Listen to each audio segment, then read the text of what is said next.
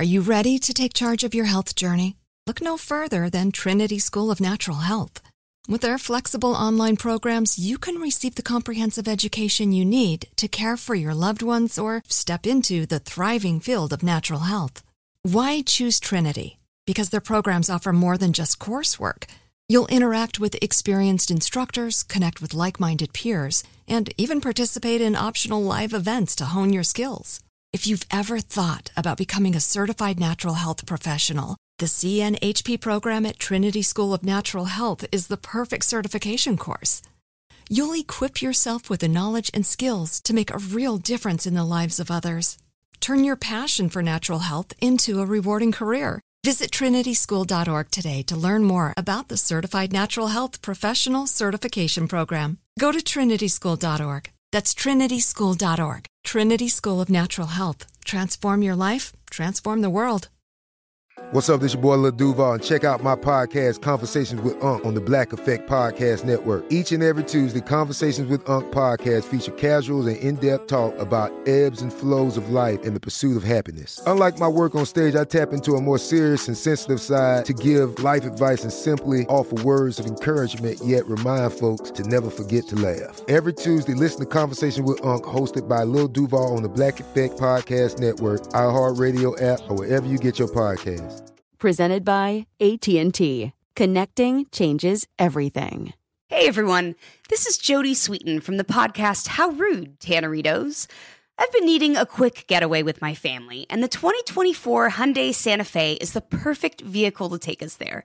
It has standard third-row seating, so I'm able to pack my entire family, plus pets, in the car, while also having enough room for our camping essentials. Available HTRAC all-wheel drive will get us through any dirt trails, and available dual wireless charging pads will ensure we never have to worry about getting stuck with a dead phone in the middle of nowhere. Visit HyundaiUSA.com or call 562-314-4603 for more details. Hyundai, there's joy in every journey.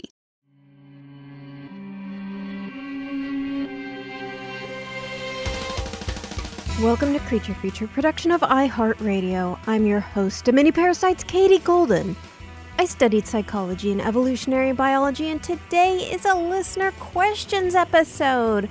I'm getting over an illness, so I thought I'd kick back, read some of your emails, and answer your questions. And yeah, I'm feeling better now, so I am so happy to read your emails. And I did a little bit of fun research for this. I always love getting your questions because it often sends me down rabbit holes that I didn't even think to go down.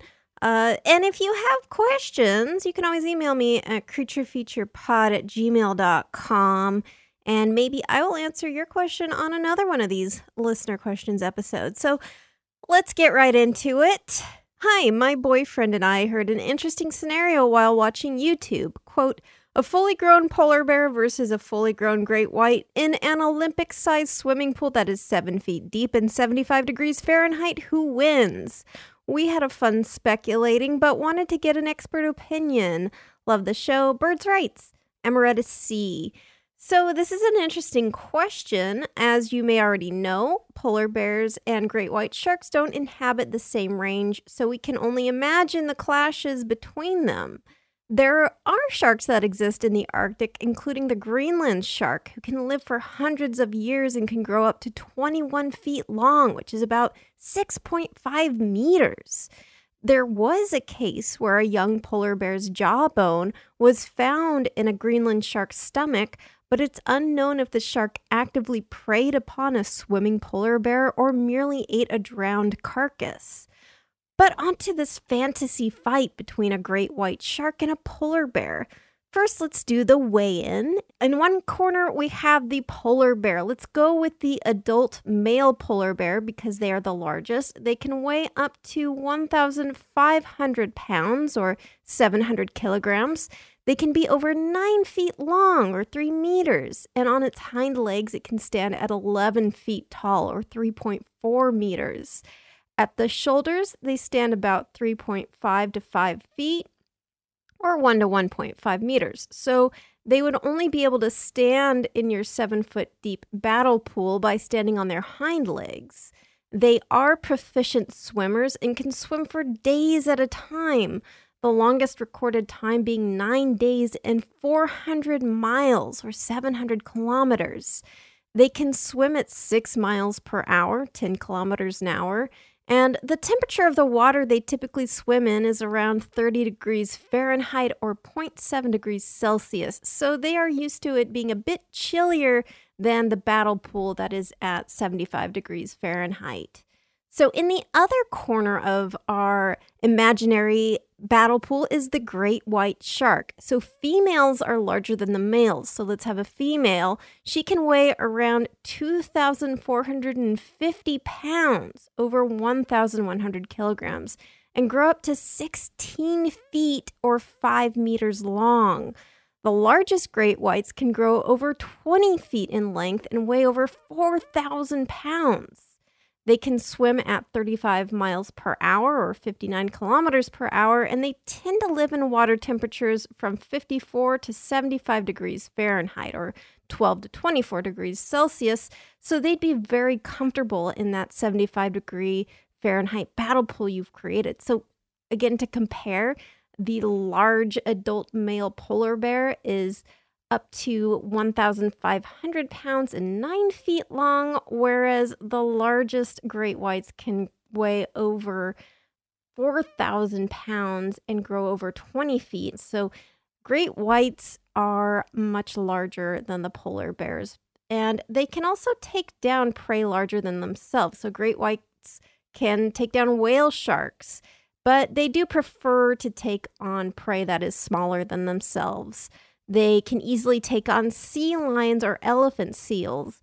Meanwhile, polar bears tend to hunt smaller seals, and they can only take down larger prey like walruses by actually using tools. So polar bears have been known to toss chunks of ice or rocks at walruses. This sounds too incredible to be true, but this has been noted by Inuit observers for centuries and also by contemporary researchers who have videotaped polar bears throwing ice at seals. So who would win between the great white shark and the polar bear? Purely based on their physical strength, ability, maneuverability under the water, I think that the large adult female great white shark would handily win against the largest adult male polar bear. But if you gave the polar bear the opportunity to get out of the pool and grab some boulders, maybe he'd have a fighting chance. Next listener email. Okay. Hi, Kitty. The other day I came home from work to find my cats and dog at the sliding door, very interested in something. I walk over and find this aggressive turkey challenging them through the glass door. I thought this was very odd as I have a fenced yard and wild turkeys don't normally come to my patio, and if they do, upon seeing the dog, they will back up. Well, upon further investigation, I come to find it's a mama turkey and she's just protecting her little ones. I got the pets away from the door and she calmed down and rested while the babies explored, and eventually they wandered away. Anyways, I thought you'd like the pics from Katie. Thank you, fellow Katie. Yes, I did. I loved the pictures and I love this story. So turkeys are actually really good parents and they are highly protective of their babies. Mother turkeys will sometimes even feign injury like a broken wing by holding their wing out to their side to lead a predator away from her young. Did you know that young turkeys are called poults, which I think is really cute? So unlike a lot of birds who lay their eggs in nests in a tree and must make frequent trips away from the nest to get food, turkeys are ground-dwelling birds and they are constantly caring for their offspring. So turkey mothers will care for their poults basically 24/7, and the little poults will take shelter under her wings. It's very cute. And they will call out to each other. It is adorable to see them out there pecking and foraging together as a little family. On to another question. So, hey Katie, what about an episode about those dangerous hours animals have to get some shut-eye? Or do they all shut their eyes? I found it surprising just now that turtles sleep underwater and wonder how long they could sustain this. Seems like it would have to be more like a short cat nap. This is from PK. So yeah, maybe I will do an episode about sleep sometime in the future. But to answer your question about turtles, turtles must breathe oxygen like marine mammals. Of course, turtles are not mammals, but they still have lungs and they must breathe oxygen. Turtles can still survive underwater for long periods of time, even though they do have to surface to breathe. Especially when they are at rest, they can actually go a long time without oxygen. When they sleep, their bodies consume less oxygen and they can stay underwater for longer. So, for example, sea turtles, while swimming, must surface to get oxygen about every few minutes, but when at rest, they can actually last for a couple hours underwater. And older sea turtles are the best at this. So, when they are mature, they can sleep deep in the water, and they seem to actually prefer to sleep deep down in the water, maybe under a reef, whereas hatchlings like to sleep closer to the surface, floating with their front flippers tucked over their backs. So how do sea turtles survive without oxygen for so long? Well, their heart rate and other metabolic processes slow way down during rest.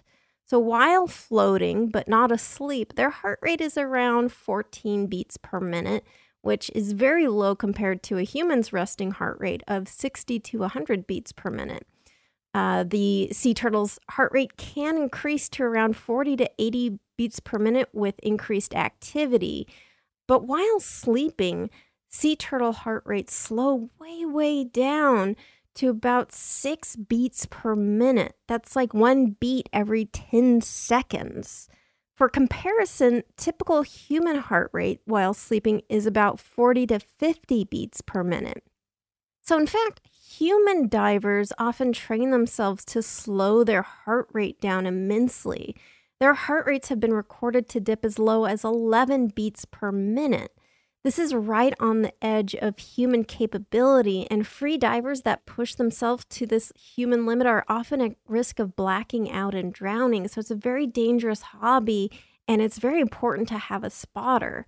The most experienced free divers can last around 4 minutes underwater. And of course, a reminder, never try this in a pool, I guess without professional guidance. I mean, personally, I would not try it at all. But people have actually drowned trying to hold their breath for too long in a pool, especially when they do it alone, because you can hold your breath for a while and then kind of not realize that you are getting close to the blackout zone. And then before you know it, you've lost consciousness. And if you're alone, there's no one to pick you up out of the water. So do not do that. But still, with these experienced human free divers, they can last around 4 minutes. But that is a long way away from 2 hours that sea turtles can manage at rest. So sea turtles really have us beat when it comes to slowing down their metabolism to a crawl. So the turtle really does beat, well, I guess it's tortoise, but we are talking about turtles. The turtle beats the hare when it comes to slowing down their metabolism so they can survive underwater for incredible amounts of time while sleeping. Are you ready to take charge of your health journey? Look no further than Trinity School of Natural Health. With their flexible online programs, you can receive the comprehensive education you need to care for your loved ones or step into the thriving field of natural health. Why choose Trinity? Because their programs offer more than just coursework. You'll interact with experienced instructors, connect with like-minded peers, and even participate in optional live events to hone your skills.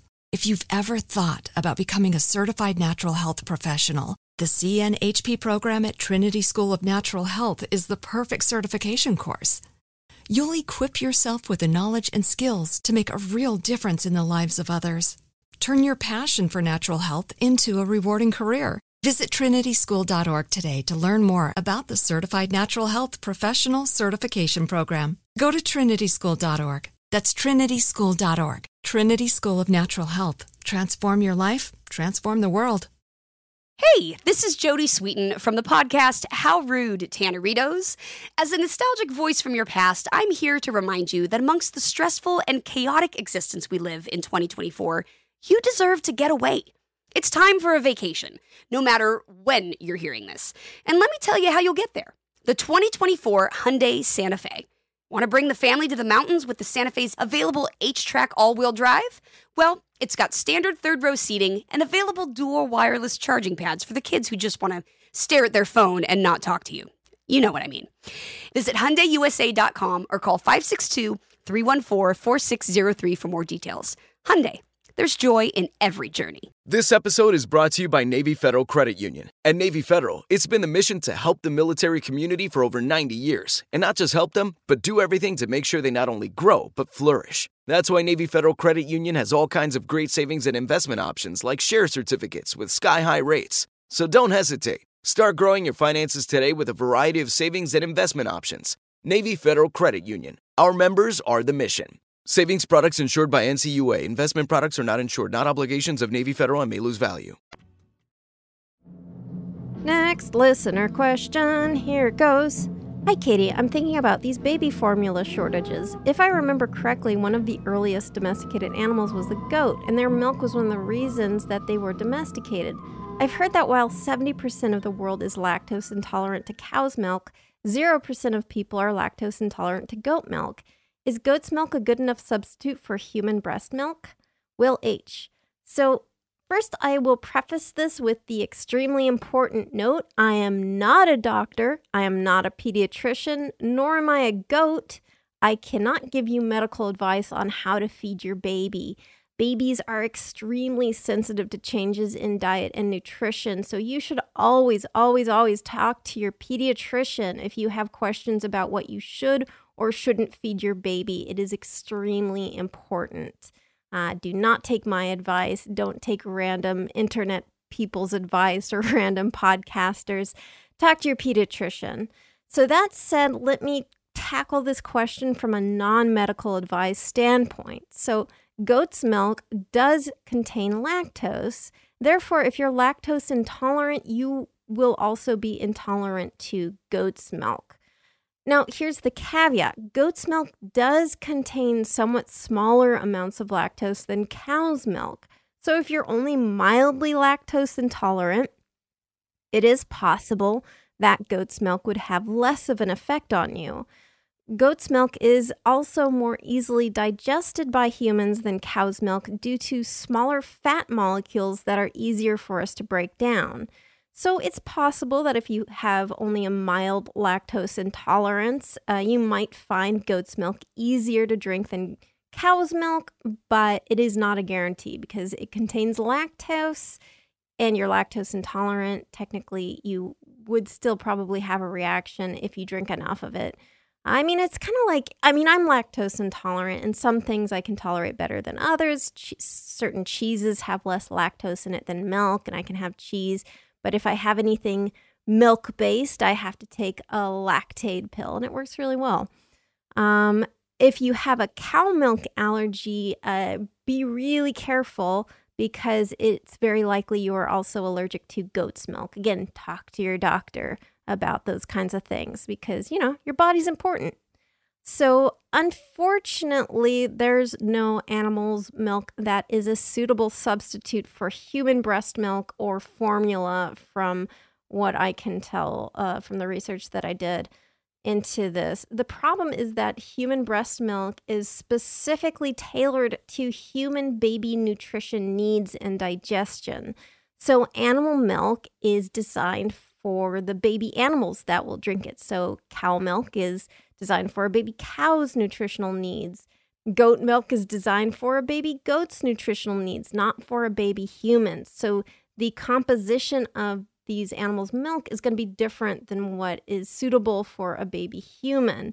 So, for example, animal milk may contain too much or too little of certain vitamins and nutrients or salts or proteins or fat, or the proteins may be too complex for a human infant to digest. I looked up a study that showed serious medical issues when goat's milk was used as a substitute for breast milk in infants, resulting in things like anemia, allergic reaction, electrolyte imbalance, and metabolic acidosis, which is an imbalance of the body's acid and base levels.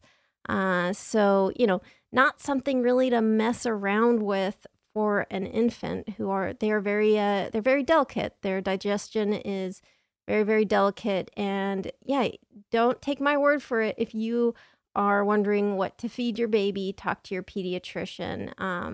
You know, good luck out there for everyone with babies. So moving on to the next question. I think you forgot to answer another question about camels. There's an old saying about the straw that broke the camel's back. It would not literally break the camel's back, but are camels really that picky and sensitive about how much they will carry? Thank you, Stephen M. So camels aren't so sensitive that they can distinguish a straw when it comes to weight. They can actually carry quite a hefty weight as well, but if they are overburdened, they can suffer saddle sores, fatigue, or injury. So what's interesting is there's actually been research done on the maximum weight for horses to carry to avoid injury. It's roughly 20 to 30% of their body weight, but I haven't been able to find any comparable research for camels. Seems like how much a camel can carry depends on a number of factors, like the camel species. So like, as a reminder, there are three species of camel: the dromedary, the Bactrian, and then the wild Bactrian camel. And the dromedary and Bactrian, which are the two domesticated camels, their carrying abilities are going to differ. It's going to also differ based on the camel's size, their age. It'll depend on the ambient temperature, the amount of distance that the camel has to cover, and what the camel can forage in that distance. So ethical camel owners should make sure that if they're ever using a camel to carry a load or to carry riders, the camel never shows any signs of distress or fatigue. So a fatigued, distressed camel will actually get sweat patches. It will start to crouch whenever, like, you come to a stop to try to get some rest. It can start to tear up and get a runny nose. So, you know, just kind of like a person, like if you are overexerting yourself, you know, might get sweaty. You might want to like crouch down, get a runny nose, get runny eyes. So if a camel is doing those things as well, it is overworked, overburdened, and that's not good. The range of weight that they can carry is, I mean, it's around 200 to 600 pounds, or maybe 170 to 270 kilograms. But, you know, again, it's like it really depends on the context, and a good camel steward will make sure that the camel is not showing signs of distress, you know, and not overworking the camel. So instead of actually seeing how many straws that we can add to a camel until it breaks its back, what about whether the camel would like a straw in its camel margarita? So what makes for a happy camel? I'm talking about domesticated camels, of course. For the rare wild Bactrian camels, they're happiest in their natural environment and left alone. But the two most populous species of camels are both domesticated. So how do you keep a domesticated camel happy? Well, even though there's not that much emphasis put on camel enrichment, they really do enjoy enrichment. They like scratching posts where they can rub their coats on. So camels actually grow these thick winter coats, which shed like crazy in the summer because they have to endure these big, big shifts in temperature from winter to summer. And so having a scratching post to rub off that coat is really important. It'd be like if you had a scratchy wool sweater that you couldn't get off in summer. And so having something where they can rip off that winter coat will make them really happy. They also love sand, which is great because they have to spend a lot of time in it. But if they're in an enclosure with like hard ground surfaces, they're not going to be as happy as if they have the soft sand in it. So they like the softness of sand for sleeping and walking.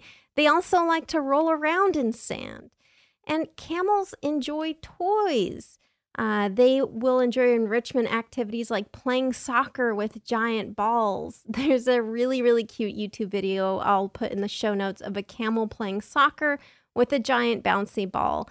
And it is so cute. And I think it's important to, like, these beasts of burden, these animals that sometimes are just like in the background, like camels and donkeys. You know, they have personalities, they have feelings, and they can have fun and they can suffer. And I think if we have a choice, we should make sure that they have nice lives. So, you know, I don't necessarily think it is always wrong to like ride a camel or use a camel as a beast of burden. But I think it is important to take care of them, be nice to them, and, you know, just like, hey, they've given us so much. Let's give back, even if that means giant soccer balls and scratchies for their big old coats. So now on to the mystery animal sound game. I think I have a song now for the mystery animal game. Wait a minute. Let me put it in right now. Yes, welcome to the mystery animal sound game. Every week I play a mystery animal sound and you, the listener, try to guess who is making that sound. Guess who is squawking? So last week's mystery animal sound hint was this.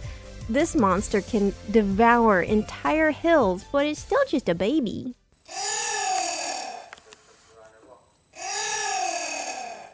Can you guess who is squawking? Well, only Joey P. wrote in and got this one right. It is a baby giant anteater. So babies will make these calls to its parents so it doesn't get lost. Adult anteaters are a little less noisy. So the giant anteaters live in Central and South America. And like their name implies, they get quite big and they also eat ants. I love it when an animal name just makes sense. They can grow over 7 feet long, or 217 centimeters, and weigh over 110 pounds, or 50 kilograms. They do eat ants, but they'll also eat termites. Usually it's a seasonal thing. So when ants are in season, they'll eat them, and when termites are more in season, they'll eat them. They use their formidable claws to gouge open anthills or termite mounds, and a 2-foot-long sticky tongue to slurp up the tasty treats. They'll also dig holes to uncover drinking water, which other animals will happily use as well. Now, on to this week's mystery animal sound. You won't be surprised to learn this is called a screaming party, but who are the partygoers?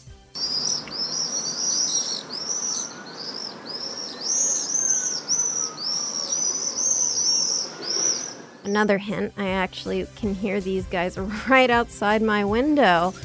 Well, if you think you know who's squawking, you can write to me at creaturefeaturepod@gmail.com. Also, take your questions. Maybe I will answer them next time I do one of these listener question episodes. And hey, thank you so much for listening. I sure do appreciate it. And if you are enjoying the show and you leave me a rating and a review, I really, really, really appreciate it. I appreciate it so much. Seriously, I really, really do. I mean, I'm going to level with you. I read all the reviews. They really mean a lot to me. I'm making a very, very sincere expression right now. You can't see it, but I am. And I, you know, like when I read a nice review, it makes me feel good. It makes me feel like, hey, I should keep doing what I'm doing. And it cheers me up, makes me happy, motivates me to make more episodes. So when you guys write that in, I really love it. And, you know, if you write in, like, what kinds of aspects to the show you want to see more of or less of, that's also really helpful. So I really appreciate everyone who's given feedback. It means so much to me. It means a lot to me, too, that you're just listening. It's so fun for me to do this and talk to you guys, and I enjoy our little chats sometimes when I do the listener questions. It makes me feel more like I'm talking directly to you guys, so I hope you like it when I do these. It's not just for me to do a shorter episode, although it helps when I'm maybe need to recover a little bit from an illness. But regardless, I like answering your questions, so I hope you like me answering them as well. And hey, thanks to the Space Cossacks for their super awesome song, Exolumina. Creature Feature is a production of iHeartRadio. For more podcasts like the one you just heard, visit the iHeartRadio app, Apple Podcasts, or hey, guess what? Wherever you visit your favorite shows. Visit your favorite shows? I guess you listen to them. I don't know if you visit your favorite you know what? Actually, I do like that. Visit your favorite shows. Knock on your show's door. I guess maybe your ear is the door in this situation, and I'm knocking on that door. Anyways, whatever.